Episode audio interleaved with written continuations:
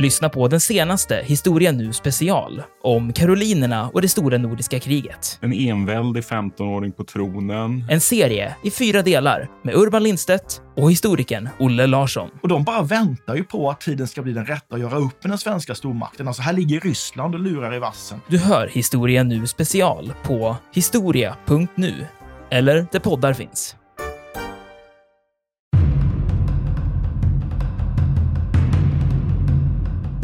Så den sovjetiska armén är, är, är mekaniserad, kommer längs vägen, kan slåss med stridsvagnar, stridsfordon, men kan inte ta sig ut vid sidan av vägen. Då bestämmer man sig från finsk sida att om vi skulle kunna sätta stopp då, man börjar lära sig framförallt att slå ut stridsvagnar. Man sätter stopp och sen så hackar man upp den här kolonnen i mindre bitar, Motti. Jag tror att begreppet faktiskt går tillbaka på hur man kapar ved. Sätter stopp och sen attackerar de alltså med skidpatruller. Dyker upp, slår på, retirerar. Dyker upp, slår på, retirerar och en sak ska man lägga till här som är väldigt viktig. Man slår av underhållstillförseln av förstärkningar och, och underhåll. Så plötsligt så ligger den här divisionen längs en väg nedtryckt i diket och hela tiden kommer anfallet dygnet runt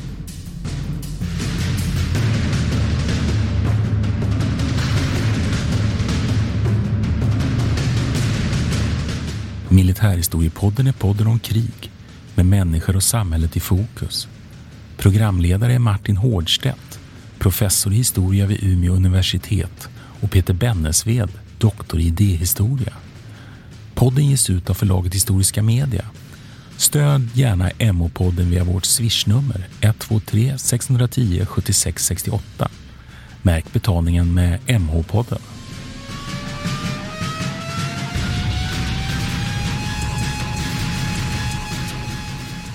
Välkomna till Militärhistoriepodden. Mitt namn är Peter Bennesved. Och jag är Martin Årdstedt. Just det. Och jag är doktorand i idéhistoria. Och jag är professor i historia vid och, samma universitet. Precis. Och vi skulle väl äh, egentligen prata om finska vinterkriget idag.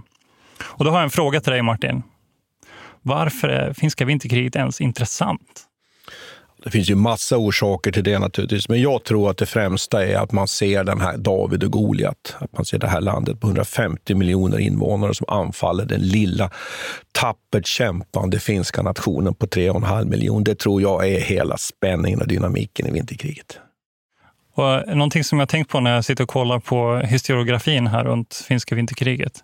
Är det så att det är lite underutforskat, det här ämnet? Jag tror att det är som det gäller all egentlig militärhistoria, att, att det finns ju väldigt mycket skrivet om själva krigshändelserna. Det finns ju massor med böcker kring det. Men sen mycket andra frågor runt omkring, hur människor upplevde det, de civila aspekterna, eh, sådana saker som till exempel krigsbarn och sådana saker som vi kanske kommer in på här så småningom. Det finns mycket, mycket mindre skrivet om.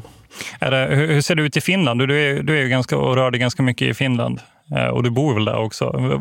Har de finska historikerna eh, en annan inriktning. Ja. Man kan ju säga så här, om du går in på, på Akademibokhandeln i Helsingfors så är det ju hylla upp och hylla ner med, med, mm. med krigslitteratur. Men det rör ju precis det som vi kanske traditionellt skulle kalla för krigshistoria. Det rör fronten, det rör striderna. Det rör till exempel mått mått i taktiken. Det rör olika individer som är med. Det är mycket minnen, det är mycket eh, både memoarer och biografier. Eh, och man matar egentligen, skulle jag säga, eh, samma teman hela tiden. Avvärjningssegern och så vidare. Och så vidare. Man ska komma att Finland är ju ett samhälle som fortfarande lever med det här. Eh, jag tillhör ju en generation som hade föräldrar som hade föräldrar som slogs vid fronten. Och det har fortfarande avsättning. Jag ska säga att, att, att den generation som är efter mig, de slipper den här krigs upplevelserna. Så det är också en sån aspekt på vinterkriget och Finland som är väldigt speciell, som vi i Sverige kanske har lite svårt att förstå. Men är det, den här, eh, är det liksom den, det här intresset från Finlands sida, är det bara den här självbildsbiten? Jag tänker att det här kriget är ju ändå det som på något vis inleder den skandinaviska fronten under andra världskriget. Det är ju en väldigt viktig händelse. Ändå är det inte så jättemycket internationellt eh, riktad litteratur runt det här. Nej, det är det Man kan väl säga att det är uppmärksammat därför att vinterkriget är ju så klassiskt. Det finns ju stort internationellt intresse kring den här lilla nationen som kämpar med Sovjet. Och man kan väl ta några grund, grundförutsättningar här. I Finland har man ju ofta velat dela upp andra världskriget i flera krig. Och, och man pratar om vinterkriget då 39 till 40, november till mars 40, 39, eh, november 39 till mars 40. Eh, sen har man ju fortsättningskriget då man deltar i anfallet på, på eh, Sovjet, juni 41 till sommaren 44. Sen har man Lapplandskriget och man ställs inför det faktum att man eh, måste då, så att säga, köra ut de tyska strupperna i Finland. Och I Finland har man haft en tradition av att dela upp eh, det som egentligen är andra världskriget, som du säger egentligen. Det här inleder ju egentligen på riktigt allvar skandinaviska ländernas del i andra världskriget. För efter vinterkriget, mars 40, så kommer ju sen ockupationerna av, av Danmark och Norge i april och det är väl egentligen en reaktion på finska vinterkriget. Det, det var inte, någonting som, inte en plan som Hitler hade från början, vad jag förstår. Nej, nej, nej, utan det har att göra med eh, bland annat då att han, han uppfattar ett hot mot det som är de norra delarna av Sverige, norra Skandinavien, där ju finns de här malmtillgångarna. Va? Men om man tar hela historien från början kan man konstatera att vinterkriget är ett resultat av att Sovjet uppfattar ett hot från Nazityskland vill säkra sitt, sitt, eh, sin, sina vitala områden i Sovjet, där ju Leningrad, den andra staden i Sovjet, är viktigt. Och man ställer krav på av Finland att man ska få då vissa landområden. Och dessutom är det ju så att man ju på sommaren 39 har gjort upp i den här Ribbentrop-Molotov-pakten, delat upp Europa i intressesfärer. Så det är ju själva bakgrunden. Och då ställer man krav på Finland. Vi vill ha de här områdena. Bland annat flytta gränsen västerut på Karelska näset och sen ta Hangö vill man ha som flottbas. Och det är väl uppenbart för alla varför det är viktigt. Man kan komma ut i Östersjön, man kan stänga till Finska viken. Eh, och det här säger Finland nej till. Då, för man menar att det kommer bli omöjligt att försvara Finland. Eh, sen finns det också naturligtvis hela tiden den här aspekten med den nationella eh, stoltheten. Och då beslutar sig Sovjet för att helt enkelt anfalla. Eh, och man hade planerat det här anfallet väldigt väl. Och det var en kraftfull upp, uppladdning. Man sätter in 500 000 man inledningsvis. Då. Det är ganska mycket folk där. Det är ganska mycket folk. Och eh, vad hade Finland att möta med? Och det här brukar man ibland säga så här att Finland hade då så att säga Nordens bästa krigsmakt. brukar man säga. Det här kan, man, det kan ju kanske en sanning med modifikation. Och vad hade Sverige? Ja, Sverige hade ju avrustat mycket under mellankrigstiden. Vi hade mycket materiel, men vi hade inte så, så välövad krigsmakt vid den här tiden. Finland hade en krigsmakt. Mannerheim kan sätta in 250 000 man. Men det är ändå ganska tuffa hot. Så sen ökar ju de här siffrorna naturligtvis under kriget. Eh, Sovjet tar mot slutet en miljon man och Finland har ungefär 350 000 man.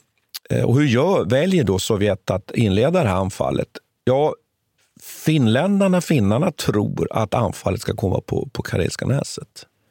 Men det kommer inte där. Utan det, det kommer, kommer norr från, ja, det kommer tvåfalt. Precis. Att man, man väl, Sovjet väljer en, en, en, taktik där man då sätter in en huvudstöt naturligtvis eh, över, över Karelska nätet mot Helsingfors. Och sen så vill man klippa Finland i midjan, nämligen mot Tornio.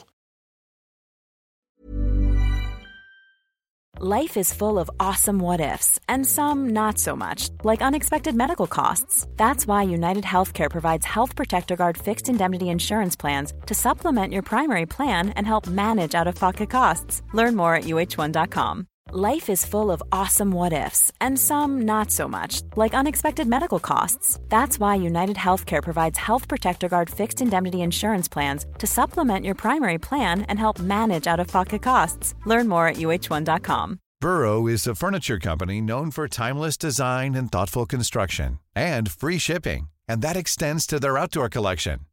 Their outdoor furniture is built to withstand the elements, featuring rust proof stainless steel hardware, weather ready teak and quick-dry foam cushions. For Memorial Day, get 15% off your Burrow purchase at burrow.com slash ACAST and up to 25% off outdoor. That's up to 25% off outdoor furniture at burrow.com slash ACAST. Innan vi går in på detaljerna där så funderar jag på om vi liksom lyfter blicken mot Europa här nu. Uh, hur ska man uh, Alltså om man tittar på spanska inbördeskriget, det finns ju de som säger, kallar det för, för eh, eh mellankrigstidens Vietnam.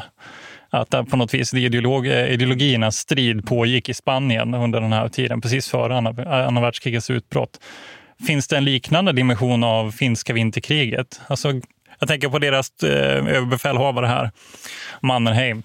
Oh, Mannerheim. Nej, men det, det, skulle jag vilja säga att det finns inte, utan det är geopolitik i det här fallet. Det jag tror du lite ut, söker lite där, det, det, är ju det här med att Mannerheim ju ofta brukar man glömma bort att om vi rullar lite tillbaks till, till, till perioden kring Finlands självständighet så var ju Mannerheim egentligen en person som ju inte i första hand initialt kämpade för Finlands självständighet, utan han ville ju återupprätta ja, det gamla exakt. Ja, det är det jag fiskar efter. Mannerheim är ju ursprungligen då aristokrat från Finland, men tjänstgör och får hela sin officersutbildning i Ryssland och är rysk general helt enkelt, men kommer till Finland i samband med självständigheten och blir sen så småningom befälhavare för det, det, det nya Finlands vita, kan man säga då, eh, armé. Då. Och det som ställer till det mm. lite, det tycker jag, då, det är ju det här fortsättningskriget, där de eh, debatterade fortsättningskriget, ja. där, de, där Finland egentligen, ja, de sluter ju upp på Tysklands mm. sida. Och det är ju där, jag, där kan man ju återkomma till det där med ideologierna, här, för då känns det på något vis uppenbart ändå att man blottar en, eh, en fallenhet mot höger. Vet. Ja, nu, nu går ju du som katten runt ja. het gröt här med någonting. Och jag, tror, jag tror absolut att du har rätt. Men jag skulle nog vilja säga så här att även om jag ju ogillar att, att man i Finland delar upp andra mm. världskriget i flera krig, så finns det någonting som i alla fall är rationellt med det och som jag tror är rätt. Och det är att vinterkriget har ju har, det är ett försvarskrig, ett förtvivlat försvarskrig. Sen fortsättningskriget som vi pratade om, där kommer vi in på någonting annat. Mm. För där börjar man så att säga att kanske i viss mån då, och det här är ju en stor diskussion om, att lite blanda bort korten också när det gäller det ideologiska. Förhålla sig till en ny världsordning i, i Europa. Men vinterkriget är enklare på så sätt. Och Det är därför vinterkriget på något sätt är, det är obesudlat om jag uttrycker mig så. Det är inget problem att prata om vinterkriget. Vinterkriget är hjältekriget. Det är det krig där där man försvarade sig och där man också enas som nation. Man hade utkämpat ett inbördeskrig. Mm. Ja, vad blir det nu? Eh, 20 år tidigare. det var svårt att räkna. Eh, 20 år tidigare. Och här, här förenas man igen. Men det, är inte, det, det, där har inte lite med eh, historieskrivningen och Finlands självbild att göra också? Att man gärna vill framställa det som, som ett ideologiskt oklanderligt? Så är, det, så är det säkert, men ja. jag tycker nog att som betraktare utifrån. Däremot tycker jag att den här diskussionen skulle vi kunna återkomma när vi kommer just okay. till fortsättningskriget. för där ja. tror jag att man kan dra...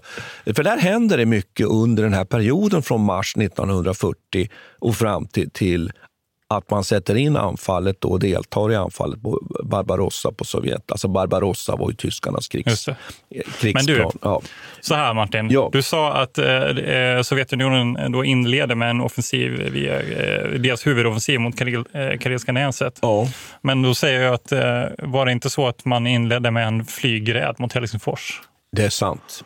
Ja. Och jag vet ju att du är intresserad av civilförsvar och, och skyddsrum, så du har faktiskt rätt i det. Och visst är det väl så, om jag ställer frågan till dig, att man bombar ju man bombar Vasa, Åbo, Helsingfors och en del andra platser. Ja, Viborg, va? Och Viborg också ja, jag, tror, jag, jag, är faktiskt inte helt säker på exakt vilka. Eh, men det, det som jag eh, kan om den där episoden, det är ju det som utspelar sig i svensk press egentligen. För att eh, det blir ju väldigt många journalister som engagerar sig i Finlandsfrågan, för det är väldigt viktigt för Sverige. Och där kan man väl säga att det finns egentligen ingen, det går inte egentligen vikta och säga att, att de militära operationerna på land får mer utrymme än eh, flyg, de civila, alltså flygrädarna mot civila mål i Finland. Och ska du kolla på svensk press under den här tiden, under vintern 39 och, mm. och 40, då, då, då är det svårt att säga att, okay, vad som är, ja, vad som är liksom egentligen det mm. huvudsakliga mm. kriget här ur mm. ett pressperspektiv. Ja. Då kan man ju samma titta på förlustsiffror och så där, så, så brukar jag ju jag brukar alltid hävda att Finland saknar ju egentligen den här riktigt, riktigt brutala civilkatastroferfarenheten. Mm. Jag tror det är 900 på, på hela vinterkriget. Ja, eh, men man ska väl komma ihåg att för hela andra världskriget, och nu, nu finns det kanske många som blir uppragda, men det menar inte jag att, att jag var nedlåtande mot de som ändå dör. Men om vi jämför till exempel med, med Tyskland och den enorma katastrof som i bombkriget innebär där, så kan man säga att man har många stupade på slagfältet. Men man har inte den här, de här civila offren under andra världskriget. Det. Men det är lite av en anakronism, är det inte det ändå? Det är inte så att man vet att bombräderna mot Tyskland kommer eh, skörda så många liv också. Jag tänker, den här, under hela mellankrigstiden så har man pratat om luftkriget och den fara som det innebär. Och man tänker att det kommer vara i princip helt avgörande. Och man tittar ju på Sovjetunionen och deras, eh, eh, ja, deras arsenaler där och tänker att det, det kommer liksom Ja, det kommer förstöra allting, det kommer förändra kriget totalt. Men så gör det ändå inte det. Luftkriget som idé får sin första riktiga smäll. Det finska vinterkriget, i alla fall på en, en liksom mm.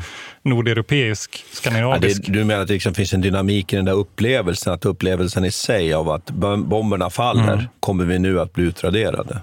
Sen blir det inte så. Mm. Det finns något sorts nästan lite antiklimax, men jag tänker mig väl också att om vi nu tittar på civilfronten, att den växer med de här bomb, bombningarna antar jag. Jag antar väl att man i Finland var rädd när man bodde i de här städerna. Och det kanske egentligen, egentligen räckte. Vi kan väl tillägga det att det sovjetiska bombflyget överhuvudtaget är ju katastrofalt ineffektivt under hela kriget. Det är generellt på det sättet kan man ju säga. Eh, eh, och det kan man ju fråga sig, det är ju en utbildningsfråga. Va? Men men jag vet inte, ska vi ta några grunder? Ja, ja, vi, vi, vi måste till... ta några grunder. Och där kan man ja, säga vi återgår till Karelska näset. det är, Karelska näset är ju den front som är... Det är ju där som man säger genombrottet sen så småningom kommer. När man väl tar sig igenom Karelska näset är över. Men det finns en mellanperiod kan man säga fram till jul, om man nu förenklar det här. Där ju ryssarna anfaller på åtminstone en tre, fyra, fem olika platser, lite beroende på om man räknar, norr om Ladog och längs med, med gränsen. Och där ju Finland på ett mirakulöst sätt, den finska armén, lyckas ju stoppa och ringa in ett antal divisioner, till exempel vid Suomasalmi. Där man med mycket begränsade trupper lyckas stänga in, ringa in, hacka upp, skapa motti.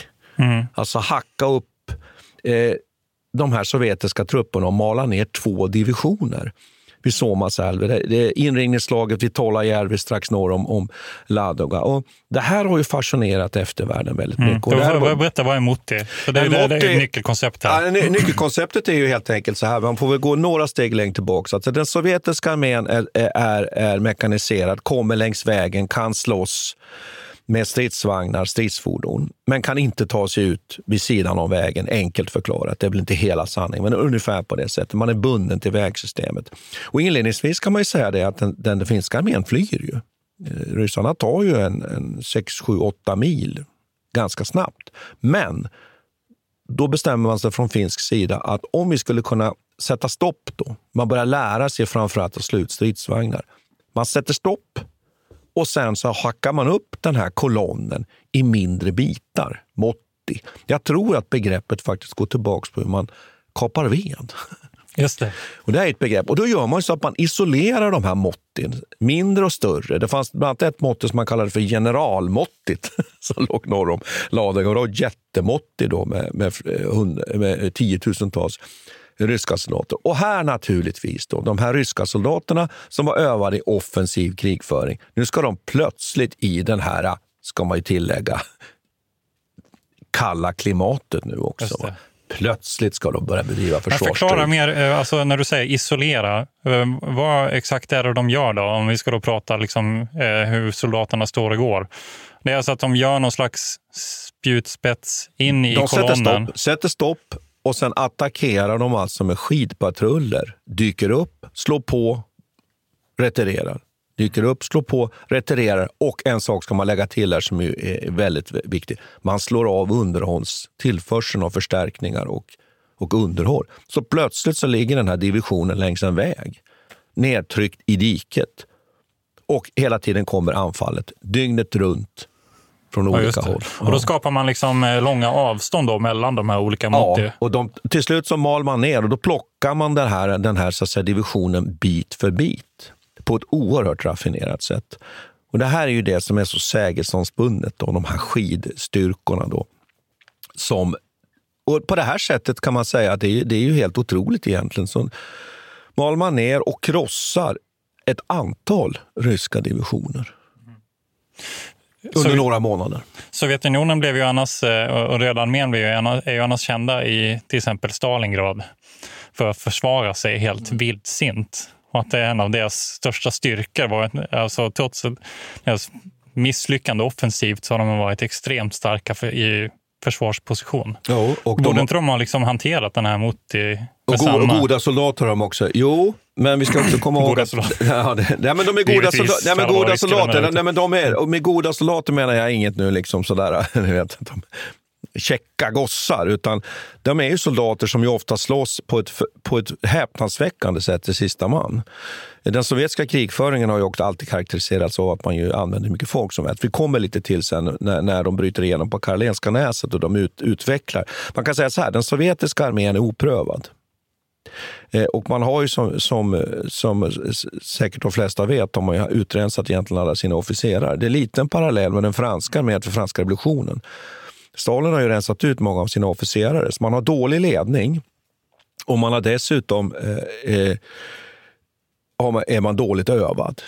Och man kan egentligen en sak och det är att tränga fram offensivt. Och Det här gör ju att när man blir nedtryckt då i diket som jag försökte beskriva här så är det ingen som leder, man blir ensam, man blir isolerad och man tappar. Man det. Sen ska vi också komma ihåg att hur många av de här ryska, sovjetiska soldaterna, även om det fanns en enorm propagandaapparat, uppfattar det här innerst inne som ett rätt, rättfärdig gärning egentligen. Att anfalla i, i... Tänk dig att temperaturen går ner 30 grader. Då spelar det ingen roll att det står en politruk och, och, och skriker eh, någonting. Hade de den här dubbla befälsordningen under finska vinterkriget också? Eller? Alltså de hade en politisk... eh, Ja, den finns hela tiden i ryska Ja. armén. Så Och den, kommer bort, den försvinner bort först 41, 42 då någon gång? Eller? Ja, utan, utan inledningsvis så är ju den sovjetiska armén eh, väldigt egentligen primitiv på många sätt. Sen utvecklar man sig nu under vinterkriget faktiskt sin, sin stridstaktik. Och det är ett sånt där, taktik alltså på stridsfältet, hur olika vapensystem samverkar på slagfältet. Taktik, man utvecklar den så småningom här. Men så att vi, jag ska bara säga, vid, jul, vid jultid alltså, så kan man säga att Finland har alltså lyckats stoppa upp hela det här massanfallet och det är ju som ett under på något sätt. Så där är vi liksom nu tidsmässigt i det här äh, kronologin. Då. Men det här undret, det, eh, jag undrar om undret ändå. Ja. För jag, jag, förstår ju he- hela det här resonemanget. Att eh, Det är klart att på ett häpnadsväckande vis så, så slår Finland tillbaka. Men är det inte på också så ödesbestämt att eh, en krigsmakt så som Röda armén också kommer lära sig så småningom? Det tror jag du har alldeles rätt i. De har ju en förmåga att lära sig. Och sen är det, det kommer, kommer ju till ett begrepp här under andra världskriget som man kan fascineras lite av. Avvärjningsseger är ett sånt där finskt begrepp. Det vill säga att man, man slår inte ut, men man stoppar upp och avvärjer. Och det är en seger i sig. Och det är ett väldigt märkligt begrepp egentligen. Hur kan man segra utan att segra? Man avvärjer bara. Så man pratar om avvärjningssegrar. För att det är ju så här att de här trupperna finns ju kvar och det kommer ju fler. För Ryssland har ju såna enorma resurser. Sovjet har ju så stora resurser. Så det där är ju lite intressant då. Men vad ska man göra med eh, de här segrarna i, ett längre perspektiv? Då? Det, är ju, det är ju på något vis eh, ödesbestämt att de kommer, de kommer inte klara av eh, den här flodvågen av soldater från Röda armén. Liksom. Nej. Vad är Och- syftet med att avvärja det? Varför gav de sig inte bara på en gång? Nej, och nu är vi inne på den här svåra politiska frågan. För att det är ju alltid så att den här, de här krigen i Finlands fall här nu hänger ihop väldigt intimt ihop med, du var inne faktiskt på ideologi här tidigare och handlar ju om politiken. Varför lämnar man inte ifrån sig de här landområdena redan innan? Just det. Och, men det, var ju ändå, det var ju ändå ett alternativ som de på diplomatisk väg ändå funderade absolut, över. och det gjorde man. Och det, då funderar man, ju- man funderade ju på det, men då var man rädda för, då hade man sett hur det hade gått i Baltikum. Estland hade ju bjudit in Sovjet och sen hade de tagit över. Och det ville man inte. Man ville inte bjuda in Sovjet. Man var rädd för att bjuda in Sovjet. Och då menar man att då kommer vi att tappa vår självständighet. Om vi ändå gör motstånd så kanske vi har ett, bättre förhandlingsläge. Det var så man kalkylerade helt enkelt. Och det kostade ju Finland 24 000 stupade Mm. under de här månaderna och drygt 40 000 i sårade och ett, ett, ett, ett antal tusen saknade. De brukar jag egentligen räkna in som, som stupade. Men, och det, kan man ju, det där kan man ju resonera om i oändlighet. Vad, vad det här, nyttan av det här egentligen. Ja, då ska vi resonera lite vidare nu. För nu tänker Ja. jag så här. Elefanten i rummet här blir ju lite grann äh, vad Sverige gjorde, kunde Ja. ha gjort, Ja. skulle ha gjort. Och då tänker jag på den här frågan då som debatterades ja, egentligen under hela mellankrigstiden i Sverige. Ska vi sluta upp?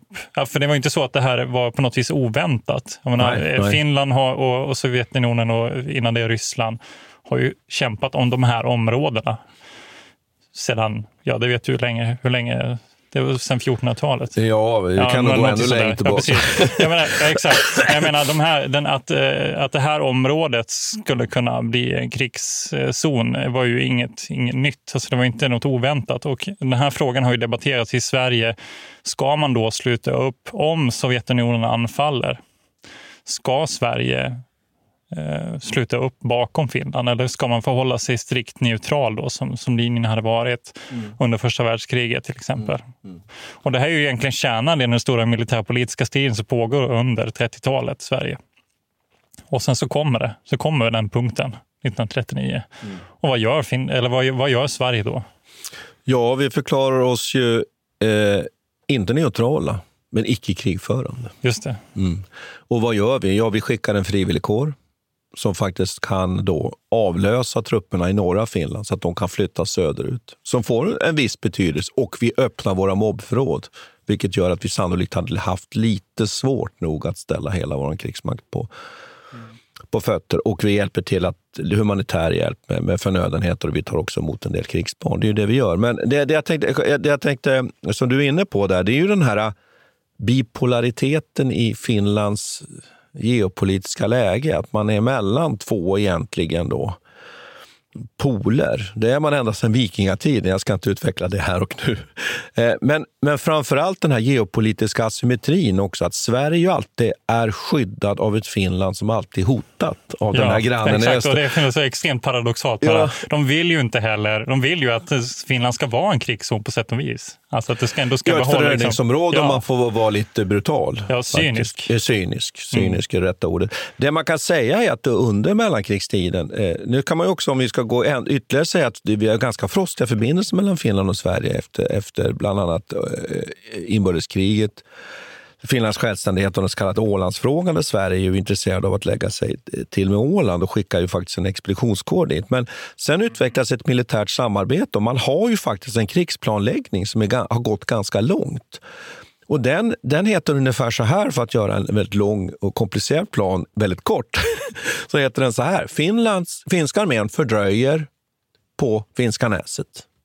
Svenska armén överförs och anfaller genom finsk gruppering och slår fienden. Och det har man planerat. Sen kan man ju säga att militär planerar ju väldigt mycket i olika riktningar. Eh, Men, det blir, men man kan ju säga att det här fanns och jag tror att du har alldeles rätt i det, att, att plötsligt så blir ju det här scenariot som man på något sätt har fruktat eller som man har kalkylerat med, det blir verklighet. Och då fattar man beslut om att inte ge sig in i det här. Hey, I'm Ryan Reynolds. At Mint Mobile, we like to do the opposite of what Big Wireless does. They charge you a lot, we charge you a little. So naturally, when they announced they'd be raising their prices due to inflation, we decided to deflate our prices due to not hating you. That's right. We're cutting the price of Mint Unlimited from $30 a month to just $15 a month. Give it a try at mintmobile.com slash switch. $45 upfront for three months plus taxes and fees. Promo for new customers for limited time. Unlimited more than 40 gigabytes per month. Slows. Full terms at mintmobile.com. Life is full of awesome what ifs, and some not so much, like unexpected medical costs. That's why United Healthcare provides Health Protector Guard fixed indemnity insurance plans to supplement your primary plan and help manage out of pocket costs. Learn more at uh1.com. I'm Sandra, and I'm just the professional your small business was looking for. But you didn't hire me because you didn't use LinkedIn jobs. LinkedIn has professionals you can't find anywhere else, including those who aren't actively looking for a new job but might be open to the perfect role, like me.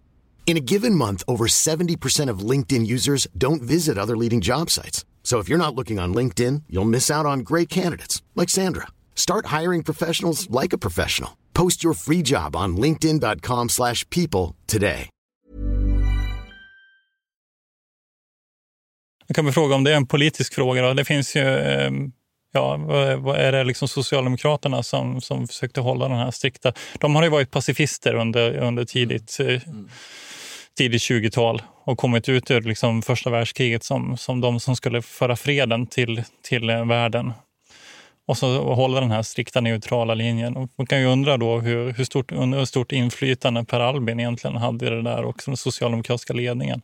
De var väl också för eh, en stark marin va, som skulle hålla Jo. eh, som jag förstår. Ja, det är klart att linjen i Sverige och framförallt socialdemokratin är att hålla Sverige utanför kriget. Och det kommer vi ju sen om vi skulle resonera ännu mer vad som händer under, eh, under, under andra världskriget i Sverige så, till, så tummar vi ju ganska långt på vad ska vi kalla det för då? Det som man väl kan ifrågasätta kanske lite Är det en moraliskt. skamfläck för Sverige det, eller?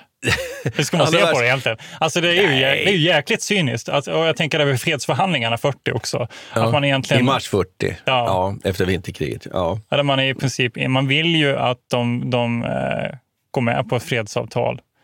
För man vill inte att, att de ska fortsätta kämpa så att hela landet faller, så att säga. Utan man vill ju behålla liksom, den finska zonen. Ja, det är ju ett sätt att se, det är ett sätt att se Ja. på det. Ett annat sätt att se på det är att man vill, så att säga, vill hjälpa finländarna till en fred som är Ja. rimlig. Jo, Men det- det det är sant. ja.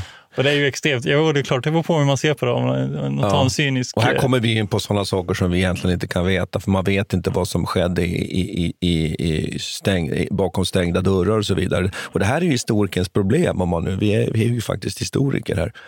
Det kanske man inte kan tro, men vi är ju faktiskt historiker. Och, och där är det ju så ofta att man brukar säga så här att det är källmaterial som skulle kunna kasta ljus över sådana här saker och kalkyler. De kommer aldrig till arkiven.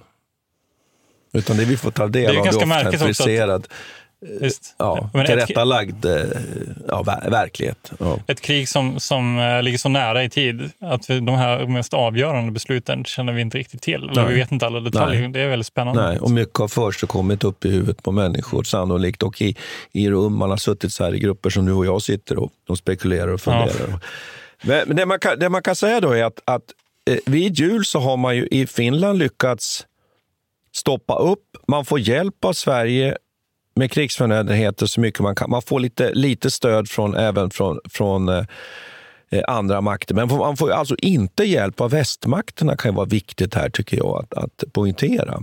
Britter och fransmän skyndar inte till Finlands hjälp. De, gör, de gör väl i och för sig en stor poäng av att, att framförallt Daladier va? i Ja. Frankrike gör väl en stor poäng av att han ska sluta upp. På, Han ska på sluta upp Ja, men det blir ju britterna- av det. Och nej, det blir Hans ingenting det. regering i Nej. princip faller väl på grund av den frågan. Va? Ja, så? och, och det är också så, ja, det ska vi också komma ihåg här, att, att när det här kriget liksom verkar ut i mars så ska vi veta det att sen, sen kommer ju den stora smällen i Europa också. Man hinner ju inte sen. Va?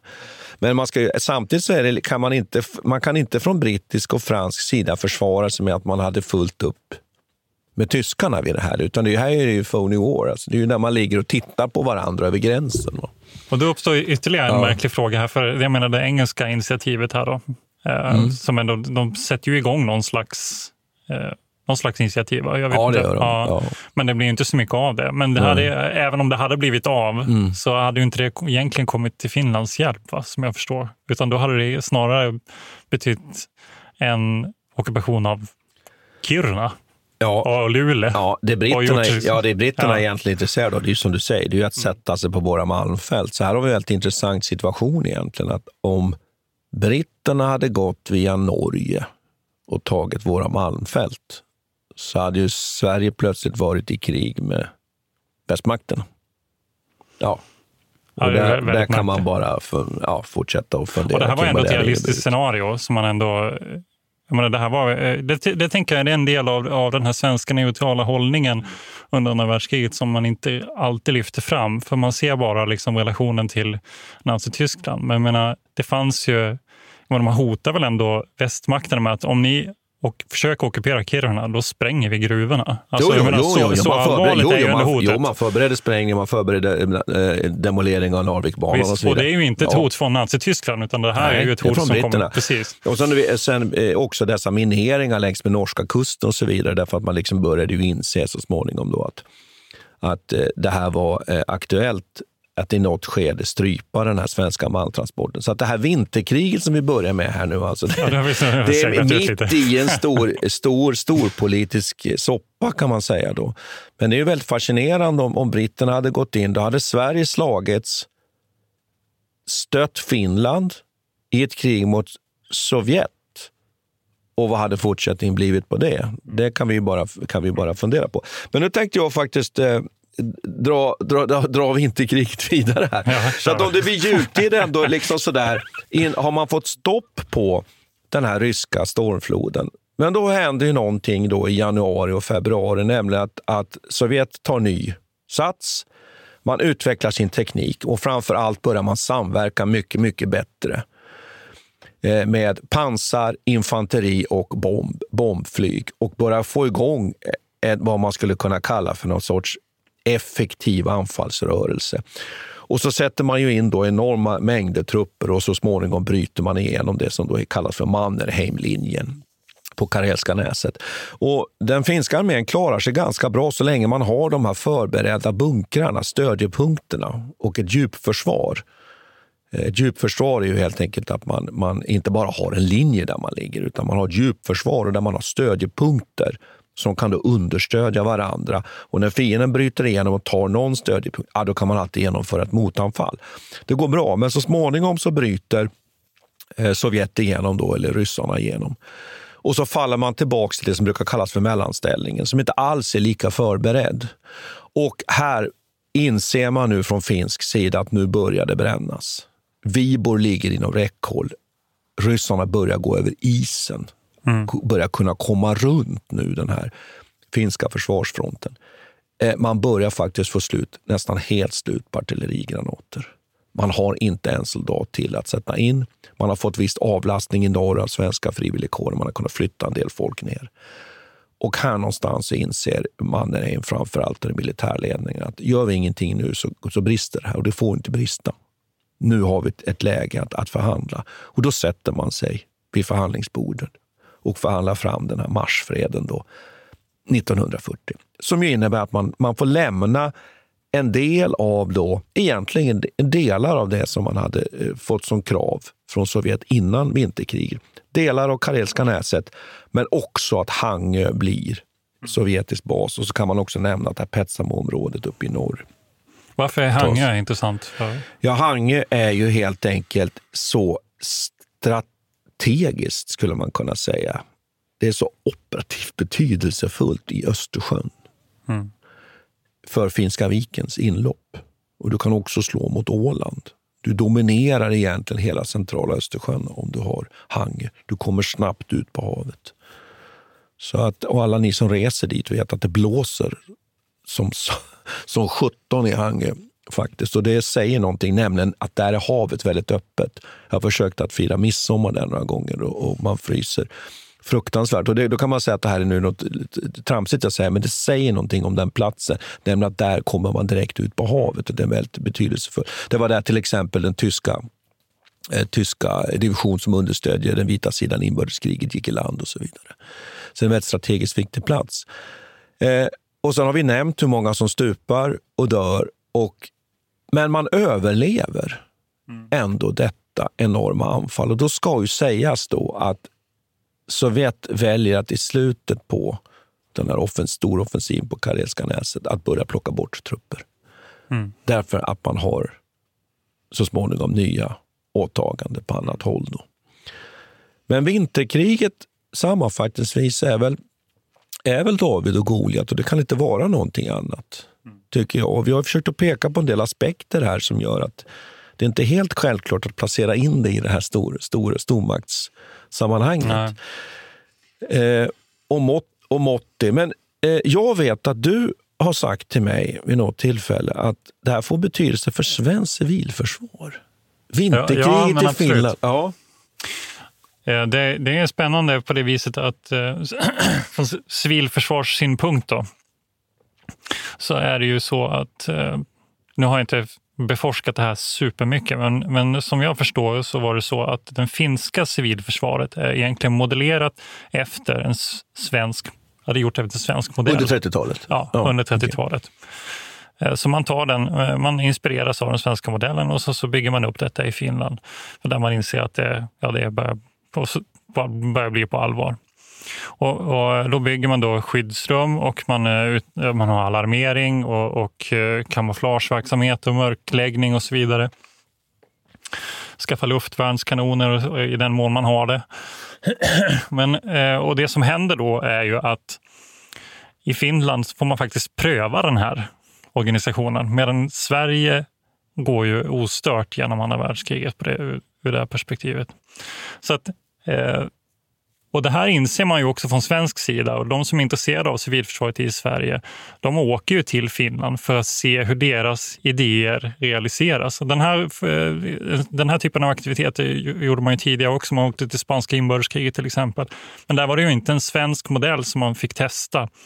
Utan där var det mer bara att testa luftkriget för att se vad, vad händer i städer och vad händer i en nation när starka luft... eh, liksom när, när eh, Tyskland och Italien engagerar sig i de här sakerna. Eh, så det, det, får ju jättestora efterverkningar för hur man ser på eh, civilförsvar i Sverige eftersom man ser, okej, okay, det, det ser ut som att det funkar det här. Nu, nu, får jag ju en hemsk tanke här kan jag säga, för du var ju inne på det här kanske lite konspiratoriskt, att Sverige på något sätt ville ha det här som ett fördröjningsområde. Och, mm. och, och, att här får man ju också testat sitt civilförsvar. Ja, också. Jag är ingen mm. anhängare av ett, sånt, av ett sånt syns. Det kan jag inte säga att jag är, men jag, jag slås av att det, det, det, du säger här, att här får man ju faktiskt testat svensk för, civilförsvarsmodell. Ja. Det här, det här apropå här... det, du, det, du, får bara säga, det, det du började med, här, du pratade om, finns det saker man skulle behöva beforska mer, så är det väl mm. sånt här bland annat man mm. skulle behöva lyfta mer. Ja, för att, och det här är viktigt, för att, för att eh, en skillnad, någonting som man inser tidigt inom civilförsvaret, är att städernas uppbyggnad, geografin, geologin spelar roll. Vad finns det för resurser i en stad? Hur bygger man städer? Hur bygger man hus? Alltså mer på, på väldigt detaljnivå här. Alltså, hur, ser, hur ser gatsystemen ut? Vilken infrastruktur finns i området och allt sånt där. Och Finland är ju väldigt likt Sverige på ett sätt som Spanien inte är, till exempel. Det finns ju klart det finns jämförelsepunkter där också. Barcelona ligger vid havet. Eh, påminner väldigt mycket om Stockholm till exempel. Så bombningen i Barcelona var ju väldigt central också för hur man sen bygger upp ett svenskt civilförsvar. Men Helsingfors är ju ännu mer och det är en nordisk stad. ja, det är en nordisk stad och det, finns ju, det är svensktalande. Det finns ju, ja men av alla de andra skälen. Liksom. Så man åker ju dit och tittar på hur ser städerna ut efter, hur agerar befolkningen? Eh, klarar de sig. Och den finska eh, eh, civila krigserfarenheten blir ju jätteviktig sen när man ska, om man ska fortsätta bygga civilförsvar efter andra världskriget. För kan man titta, ja men det går faktiskt att överleva det här. Kolla på Finland. Det var hemskt de här första dagarna. Många dog. Men de klarade sig ändå. Mm. Och I svenska dagstidningar så, så, propagerar man ju för att bygga upp mer skyddsrum i Sverige på grund av att man ser att det funkar. Just nu, i detta nu, i Helsingfors, i Åbo, i Viborg. Där överlever folk.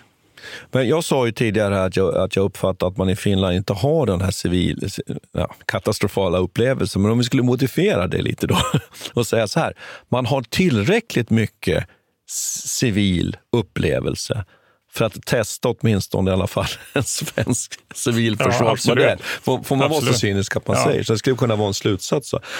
Och luftkriget så som det, som det bedrivs i, i Finland påminner ju ganska mycket om, det, eh, om den modellen för luftkrig som man tänkte sig under mellankrigstiden. Den här eh, dohetistiska... Ja. Eh, och det tror jag vi ska komma tillbaka till. Ja, det här, det, det här var, det inte, det var inte massbombningar av det slaget. Jag menar, Dohe, den här italienska flygvapenchefen, han föreställer sig att det räcker med typ 300 kilo gasbomber på en huvudstad så faller hela landet.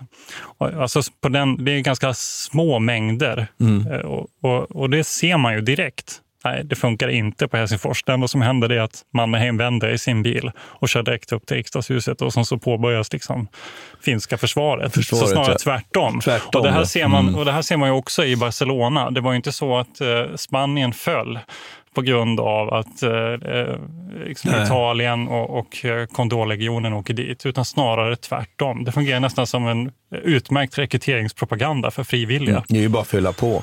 Ja. De här eh, eh, bombningarna av, av, tyska städer i, i, Tyskland får ju inte den effekten heller, Nej. visar det sig när man under.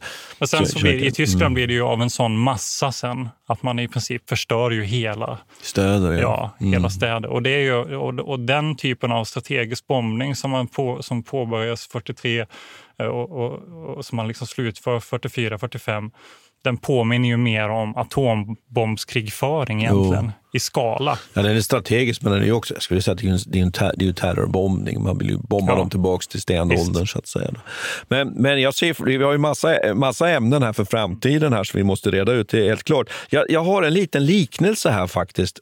Eh, som jag tycker är att marsfreden för Finland skulle varit, om vi omsätter det i ett svenskt, att man mister alltså 10 procent av sin yta. Så det betyder att vi skulle ha mist Skåne, Blekinge, Halland. Delar av Småland. Ska, nu ska vi inte skoja om sådana saker. jag vet att det, är svårt, det känns lite svårt för dig. Och att man, vi skulle ha haft en stor eh, sovjetisk marinbas till exempel vid Oxelösund.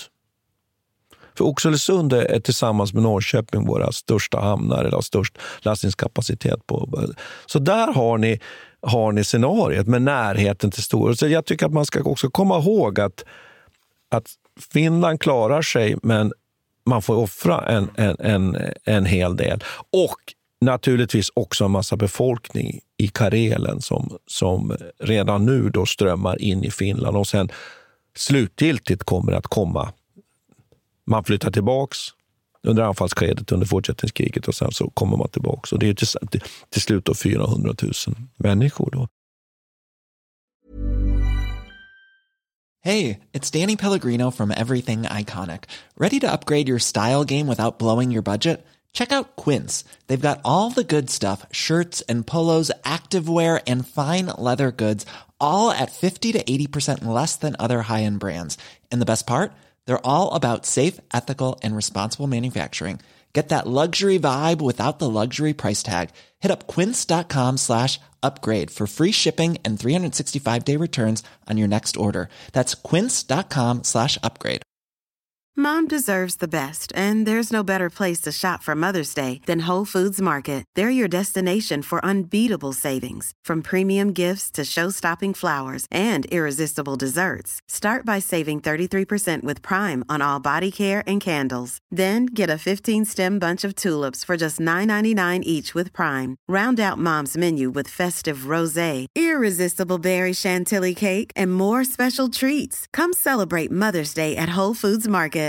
Hey, it's Paige DeSorbo from Giggly Squad. High quality fashion without the price tag. Say hello to Quince. I'm snagging high-end essentials like cozy cashmere sweaters, sleek leather jackets, fine jewelry, and so much more. With Quince being 50 to 80% less than similar brands.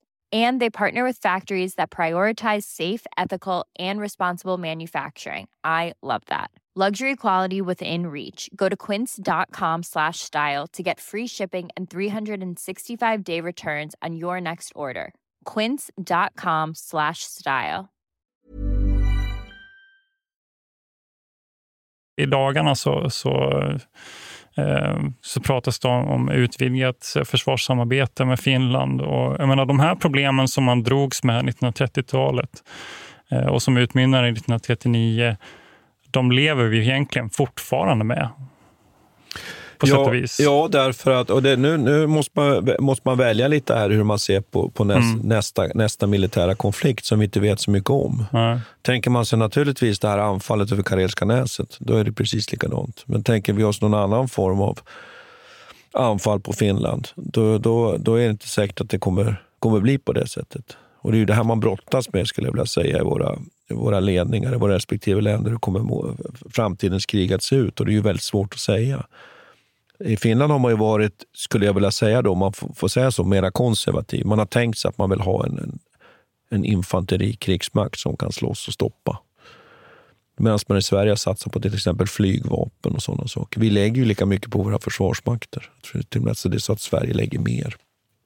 Fast vi har färre soldater lite olika sätt att se på, på hur mm. man förväntar sig nästa krig. Då. Men jag tror att man, är, man kan väl säga så här, en sak är helt säker. Jag tror att vinterkriget har haft mental betydelse för Finland. Finland har en krigsmakt. Så hur, hur, hur så att säga, man kan tycka att de ser slafsiga eller töntiga de ser ut, de här soldaterna. De är inte slafsiga. Jag ser ganska mycket finska soldater. De är ofta propra. Eh, så spelar det ingen roll. De har räddat nationen. Och jag tror man är mentalt kvar där i att man skulle aldrig göra sig av med sin värnpliktsarmé. Aldrig. Och krigsmakten har, har en central roll i det finska samhället. Det tycker jag är viktigt att komma ihåg. Man tar bort så att säga, det här det den gör i kriget, men att den också är en del av att upprätthålla känslan för, för nationen. Och där har vi valt ett annat sätt att se på det i Sverige. Och det kan man fråga sig om konsekvenserna. Du vill ha konsekvenser ja, för framtiden. Och vinter, Jag skulle bara säga det, att Mm. vinterkriget tror jag är, eh, är det som, som gör att Finland fortfarande än idag, som en av få länder, nu är, har ju många länder återinfört sin värnplikt, även, även Sverige. Vi hade den ju för övrigt formellt bara vilande, men, men vi har börjat utbilda åldersklasser igen. Det tror jag är helt avgörande. Mm. Så jag tror att vinterkriget är, är helt avgörande mentalt. För om man kollar ur civilförsvarsperspektiv också så uppstår en väldigt märklig situation eh, efter... För att Finland behåller ju sin civilförsvarsorganisation i stort sett vad jag, vad jag förstår. Eh, I, I länder som, som eh, Sverige och i Schweiz till exempel, där det egentligen inte är några det blir aldrig krig på svensk eller schweizisk mark. Där går ju civilförsvarsengagemangen upp i taket och vi blir extrema. Det, är, det är Sverige och Schweiz som spenderar mest pengar per capita under hela kalla kriget på sin civilförsvarsorganisation. Och då kan man ju fundera på, finns det en koppling här då mellan, mellan å ena sidan alltså, kunskaperna om Finlands utsatthet och å andra sidan eh, en oerfarenhet av, eller liksom e-, e-, en avsaknad av erfarenhet på, av krig på svensk mark. Att man blir liksom så pass rädd för kriget och dess konsekvenser. Att man som, ska stoppa in alla i ja, man stoppar in alla, precis, man ska stoppa in alla pengar i civilförsvarsorganisationen bara för att lösa det där. Liksom. Ja, det, det rent, går ju aldrig att svara på, men det finns ju... Det är, det är en, viktig aspekt. Men, men en sak som jag tror har betydelse för fram, framtiden här i alla fall med vinterkrigen, det är ju att man i Sovjet organiserar en exilregering av eh, sådana personer som har stått väldigt långt ut till vänster under inbördeskriget. Och där är den här Ottivilli Kussinen ju faktiskt blir någon form av eh, exilregering som ju Sovjet börjar skriva avtal med.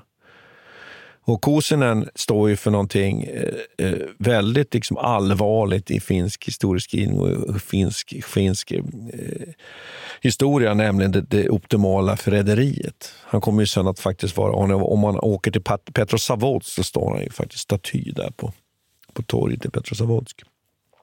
Och det kan man väl tillägga här att man har ju en idé om att man faktiskt ska tillsätta en exilregering eller en, en majoritetsregering. Och det, det, visar ju att det här var ju ett, ett dödshot mot den, den, finska, finska nationen. Så det tycker jag man kan tillägga. Man kan också tillägga att kriget sätts ju officiellt från sovjetisk sida igång av att man påstår att finnarna skjuter artilleri över, över gränsen den så kallade Maynela eh, intermezzot. Och det kan man väl tillägga här att det är ju en, en, typiskt en stormakts sätt att få igång ett krig. Då ska man väl också påminna sig att faktiskt Gustav III en gång i tiden sydde upp maskeraduniformer för att få igång sitt krig mot Ryssland, men det är ju en annan tid. Men det kan man komma ihåg här att, att eh, vinterkriget så tillvida, eh, det kan man inte komma undan. Finland är offer i vinterkriget. Och det är faktiskt till och med så att ju NF kastar ju ut Sovjet mot sina stadgar. Därför att man menar att, att man har orättmätigt mot folkrätten anfallit Finland. Så det skulle väl kunna vara i alla fall någon form av liksom lite avrundningar. Ja, men eh, tack ska vi ha. Ja, tack ska vi ha. Vi tackar Peter Bennesved och Martin Hårdstedt. Kontakta gärna Militärhistoriepodden via mejl på militarhistoriepodden historia.nu. Peter och Martin vill gärna få in synpunkter och förslag till programidéer.